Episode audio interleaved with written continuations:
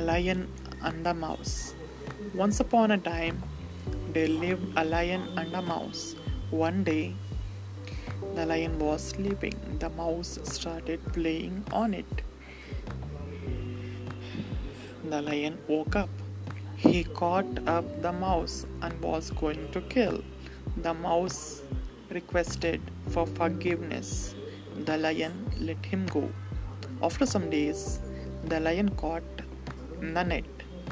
The mouse cut the net with his teeth. With his teeth. The lion was free. He thanked the mouse. Moral of the story is do good, have good.